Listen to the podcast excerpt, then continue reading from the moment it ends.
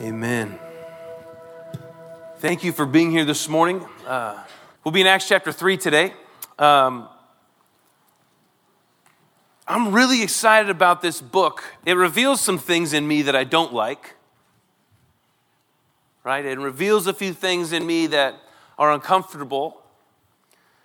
It reveals in me a need to shift and adjust my life in order to follow God better, right? To know Him better. That's the purpose, right? That's why we're here to know God better, to live in a more right relationship today than we did yesterday.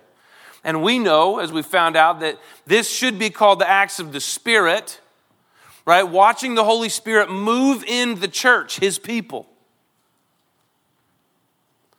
And it's uncomfortable, as we talked about last week. It can be uncomfortable when God's Spirit begins to work and move. It's not magic or voodoo, it's just uncontrollable sometimes. It's not something we get a harness and dictate what happens. And that's hard for us. At least it's hard for me. Maybe it's easier for you. I don't know. We're going to talk about something that happened, which is pretty incredible. And I want to challenge you in this two things I want to challenge you. I want to challenge you to be aware of your response to this historical account this is not um, a story made up, this is actual history. I want you to be aware of your response to this, okay? And then I want to see, I would love for you to kind of, as we're reading through, see what it reflects. And we'll get to the answer so you'll know if you got it right or wrong. I just want to give you something to do so you pay attention. Okay, there's, we're going to go through this particular account in Acts chapter 3. I want to see if you can pick out what it, it reflects. It's a, it reflects something greater. Um, I get recommendations sometimes, hey, Johnny, will you do a rec for me? And sometimes I wonder, I was like, you might want to find somebody that, you know, has a little more clout. you know? I always feel good if a recommendation works, like maybe my name worked. Uh, I don't get very many, so maybe it doesn't. I don't know. But I do get them. Or like books, when you go look at books, right, you look at the author, but then what do you do? You look at who recommend you look at the names. Right, this is a, any author that's trying to sell a book. Make sure that the names that endorse the book have some credibility, right? Right? Names matter. It's not just about um, identification. Names carry with them what? Authority and power and credibility. You look at Instagram posts, my favorite subject of all time right? People are kind. Look, if you took a picture with a pro athlete, you know you're going to post that. Be like, guess who I saw? Name, name, name, name, name drop. Right? It, we, we like to name drop, right? If you see somebody at the supermarket or the beach, when I lived in Hawaii, drop that. Uh, when I, I met a whole bunch of people. I did. It's because people go to Hawaii. It's not like I did anything to earn it. I just, that's where people go, and I happen to be there. So, see somebody on the beach. Hey, can I get a picture? All right, we name drop. We love this because it gives us what? Some credibility. Oh, oh, Natalie met Jerry Maguire. Hello. You get in the front row, that's what you get. You get to be part of the sermon if you're in the front couple rows or if I know you and you're in the. Then, but it gives us some credibility, and today's no different. The name we're going to talk about today in the book of Acts is not just a name, but the name. The name we're going to talk about today doesn't have some power or authority, he has all the power and authority. The name we're going to talk about today and next, next week as well, chapters three and four specifically, are all about the name of Jesus. And this name and our association with it, not just with the name, but the person of Jesus, gives some measure of power and authority and credibility. And I'm not sure that I always live like that. I'm not sure that I always understand the person that I am connected to. I don't know if I always believe the power and authority and credibility that comes from being connected to Jesus. And the only way I know that, and the reason I know that is because my wife, or not my wife, don't tell her I said that, my life looks a certain way. My wife is wonderful. My life is not always wonderful. And sometimes, right, I have to question I wonder why I don't use this name more. It's easy for me to throw out a bunch of other names. Huh? We're quick to take pictures with other people and name drop somebody who might be up in the organization so that we can get a job, so that, you know, it's who you know. It's who you know. And these disciples that we're going to get into, that we talk about this next section in Acts that, that Luke wrote to Theophilus, paints this picture about their connection with Jesus and the power, authority, and credibility that comes from his name. So I want you to be paying attention. I want you to see how you respond to the story we're about to read, this actual history. And then I also want you to see if you can guess what it reflects, something greater than just the story itself. You guys ready to dive in? Let's dive in and see about this name. Little background.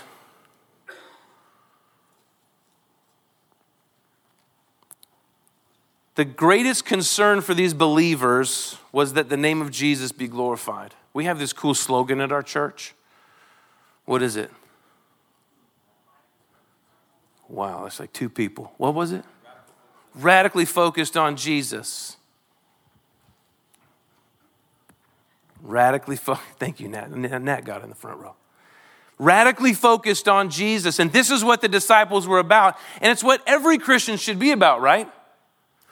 Glorifying the name of the one who saved us. In the things that we say and the things that we do, and this is what they were about, and that's what we should be about. So I'm going to back up just a little bit. Let's look at chapter 2. We ended with this and went into communion last week.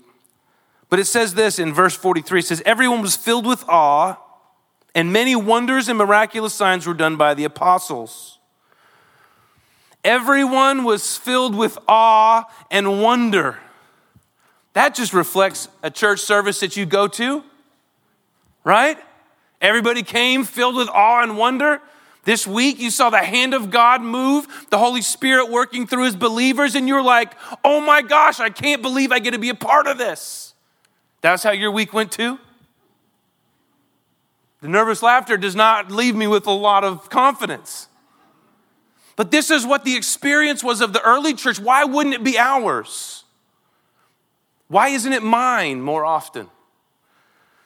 It says they were filled with wonder. And so Luke is going to write about one of these such wonders and miracles says one day Peter and John were going up to the temple at the time of prayer at about three in the afternoon. Now, what you see from this point forward is the gradual movement from Jewish tradition to following Christ.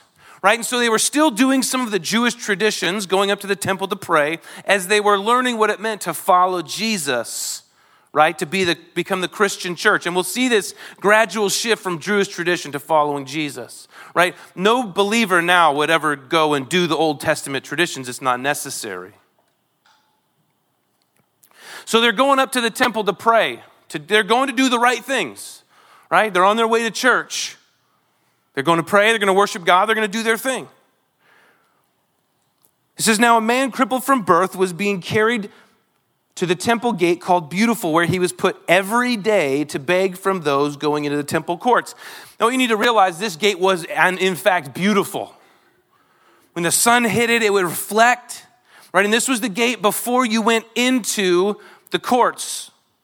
The courts of women, the courts of men. We won't get into that conversation right now, but that's just how the temple was set up. And it was the perfect spot for almsgiving, for charity to be given. And this is where this person who was crippled from birth, right? He was born crippled. He would go and get laid every day to get his sustenance, to get something given to him. Verse 3, it says, When he saw Peter and John about to enter, he asked them for money. He was in need, right? And if you look at it, you go, I mean, the money's great, right? But he's crippled from birth. He can't walk. He didn't even get there on his own. And he's asking for money. I wonder how often this represents us asking for something that isn't what we need. We ask what we want, but it's not necessarily what we need. And this is what Peter said. He said, Don't bother me right now. I'm going to church. Don't, don't hassle me right now. I've got to go worship God. Don't hassle me now. I've got to go pray. Now, I wonder what would have happened if that actually would have been his response. I wonder if Jesus would have come right back down out of that heaven and been like, Boy, let me tell you something. Then you need to talk. Maybe you didn't hear me the first time. What Peter said in verse 3 is this He allowed the interruption to happen. There's an old phrase that I want to leave this as a side note. This is a side sermon to give to you. Write it down. Ministry happens in the interruptions. Ministry happens in the interruptions. God doesn't care about your schedule and He doesn't care about whether your tasks are all finished at the end of the day. He cares that you see people that need Him and that you stop what you're doing and take care of it in His name. Here's what Peter did. Peter looked straight at him, and as did John. Then Peter said, Look at us. I like it has an exclamation point. I would have been terrified. Here's, you know, this guy's sitting down. He can't move. He's here by himself. And, you know, he's probably sitting here, alms, can you please? Can I have some money? Hey, Peter, John, can I get some money? Right? He's a, they, they were the same people that, you know, thousands of people probably came by. He was asking for money. Please, please, please, downcast. And have somebody walk by and say, Look at us. You know, you probably hop to, I mean, you probably didn't get that response very often. Oh, somebody's paying attention. Somebody is engaging me. Somebody sees me. And here's what he says The man expected them to give them something, and Peter says this Silver or gold I do not have, but what I have I give you. In the name of Jesus Christ of Nazareth, walk. I don't have the money that you think you need or want, I have the thing you actually need. Get up and walk. Now, I wonder how that hits you. Does your heart immediately go, That's a nice story? That would never happen today. Or maybe if you're as cynical as I am, you're like, I'm not quite sure if that actually happened. Or I'm not quite sure that could actually happen.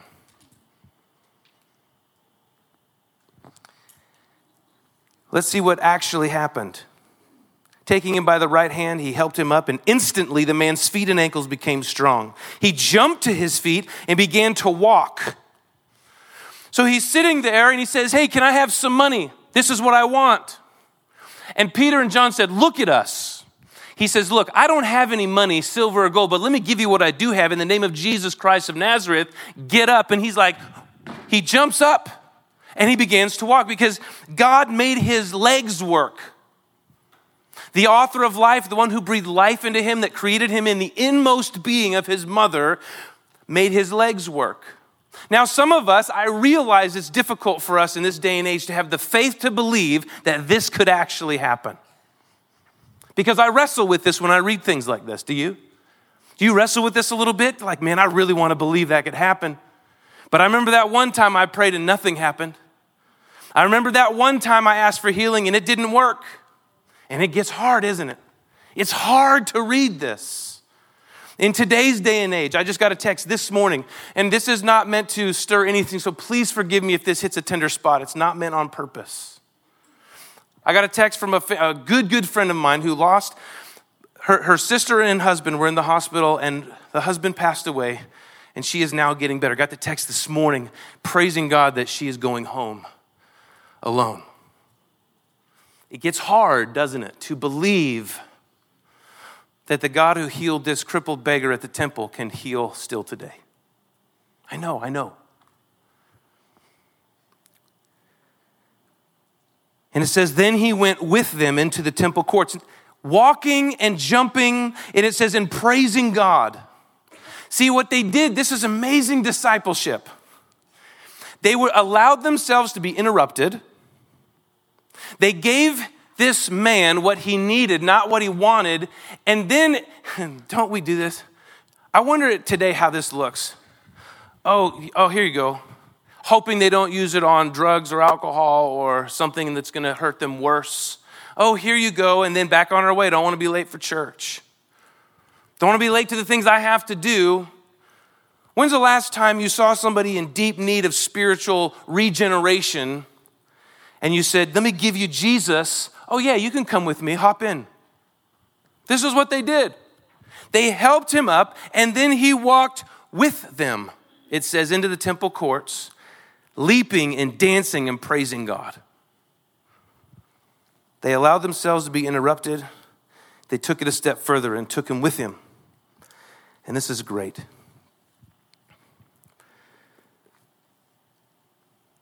It says, when all the people saw him walking and praising God, they recognized him as the same man who used to sit begging at the temple gate called Beautiful. And they were filled with wonder and amazement at what had happened to him. it says, while the beggar held on to Peter and John, I would imagine he was probably a little apprehensive. Being born incapable of walking and moving on his own to having his legs under him. Have you ever seen a little baby deer stand up for the first time? You know, they're kind of walking like rubber legs. I would imagine he was a little uneasy as he was walking in his new freedom. He's holding on to Peter and John, and it says, The people were astonished and came running. Does this sound like Pentecost, doesn't it? The tongues of fire come down. They think they're drunk. Peter stands up and he's like, Hey, we haven't been drinking since nine in the morning. Let me tell you what actually happened. And he preaches, tells them about Jesus in their neighborhood. He tells them what what the glory of God looks like and why they should be amazed. And then he goes on and he says, um, When Peter saw this, he said to them, Men of Israel, why does this surprise you? He has two questions. The first is, Why does this surprise you? Why do you doubt the power of the God who created everything? Why do you doubt God's ability to bring healing to this poor beggar? When without his permission, or without our permission or our control, he created everything you see and know. He gave you breath. None of us would be here had God not given us life. Why would you doubt this? He says, Why does it surprise you? Do you remember when you got saved, when you accepted Christ for the first time and it was all new? You opened that Bible up and you're like, Is this true? No way. You're running to friends going, Hey, did you know that this is true? And all your older Christians are like, oh, yeah, we know it's true. But, but, but when you look at their life, you're like, you must have forgot. You might know it's true, but when's the last time you really believed it or thought about it? But when you're first Christian, you're like, yeah, they can be healed. Yeah, you can be free. And you get Jesus, and you get Jesus. I mean, we're, we're divvying out salvation to everybody because we know in our guts that Jesus is the answer to all the problems we have. They were surprised. Do you get surprised by the movement of God? Or are you waiting for it? Am I waiting for it? I, this is terrible to give this sermon. Everything I'm saying, I'm totally convicted by.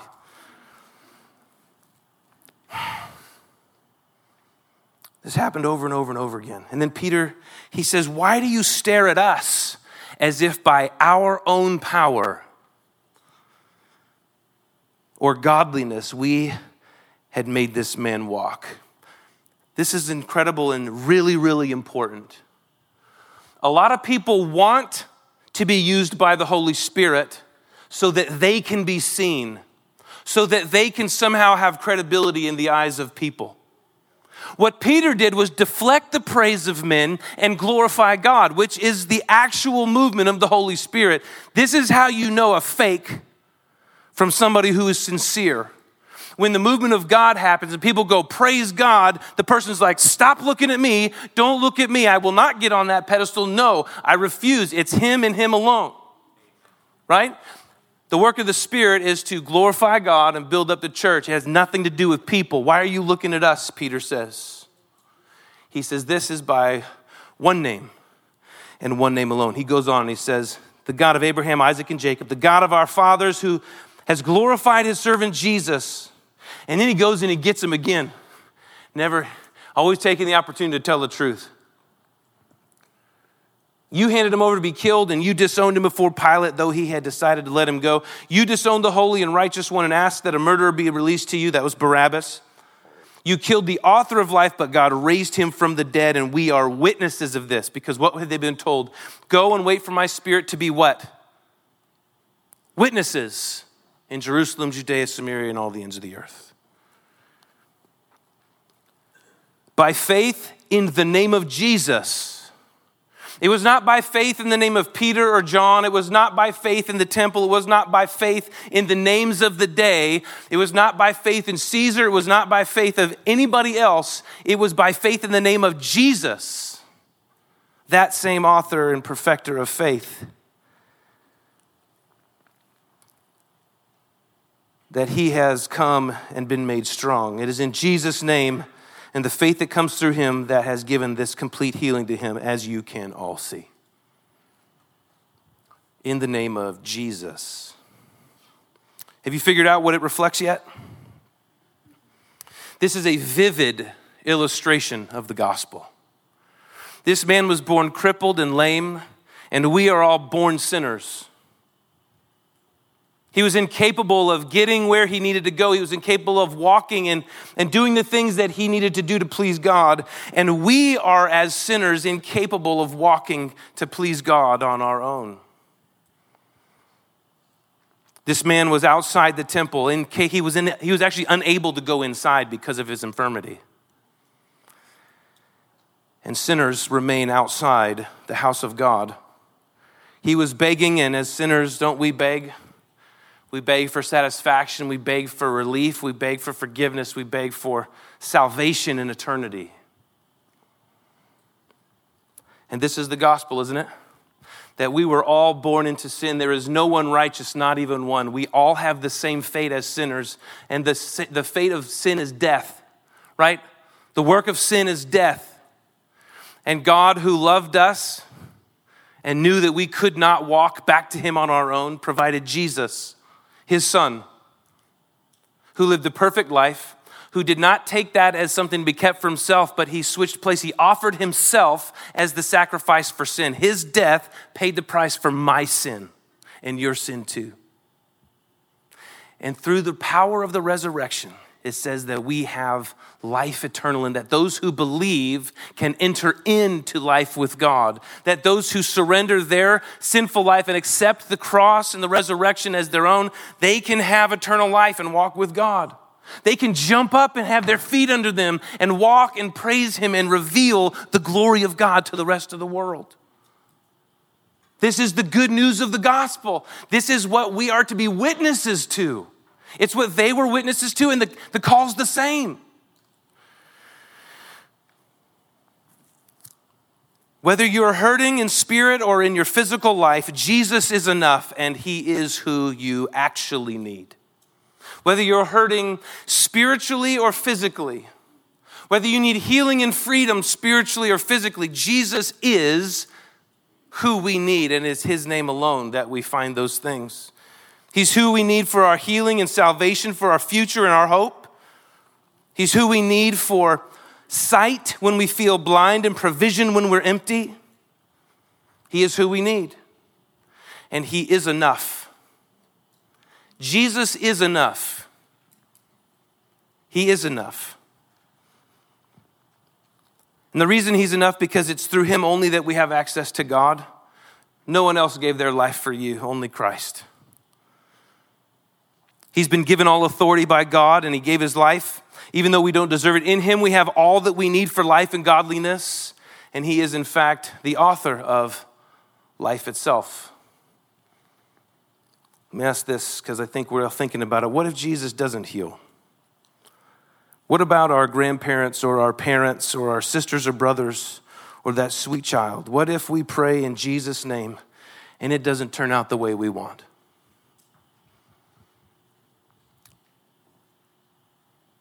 Death does not reveal God's unfaithfulness, it reveals the broken, terrible nature of sin.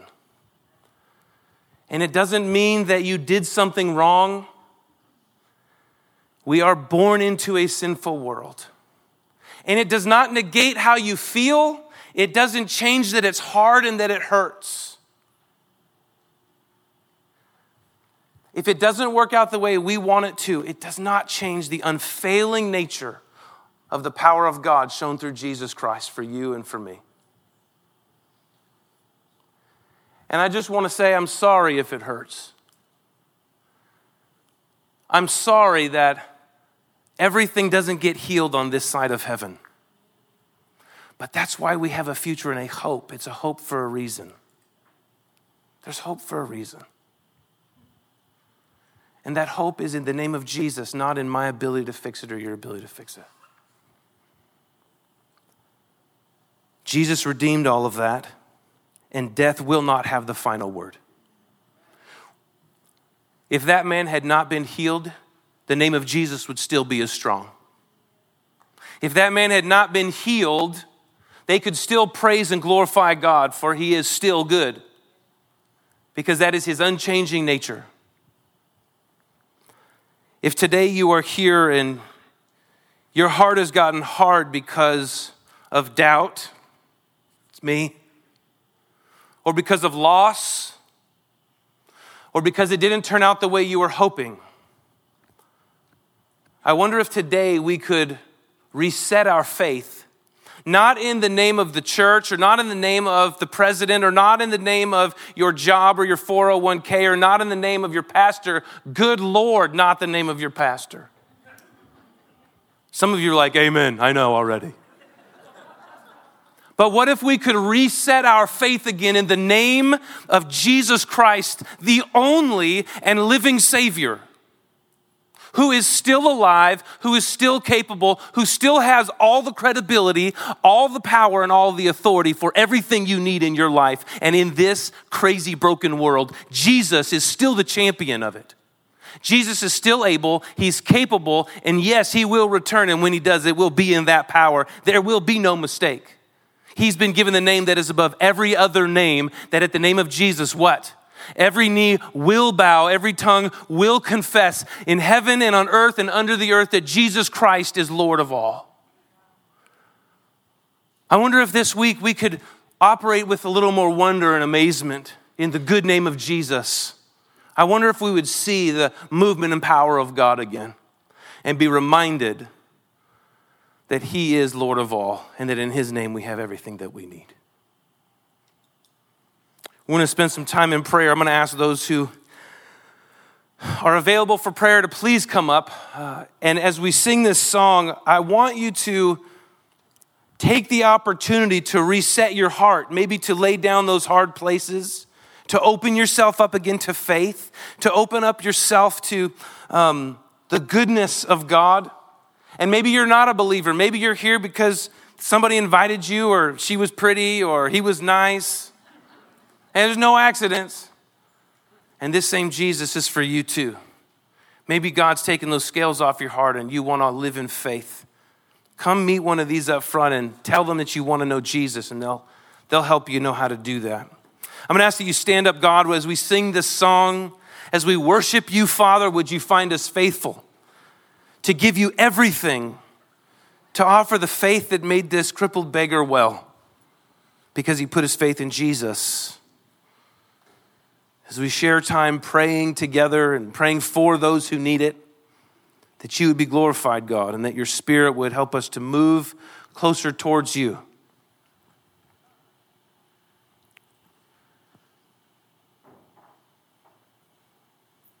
God, we know that you are here because you live in us, those who believe. May you find our hearts soft today, ready to give you glory while we sing, just take, take every opportunity you can. Those who are going to serve as prayer team, please come forward.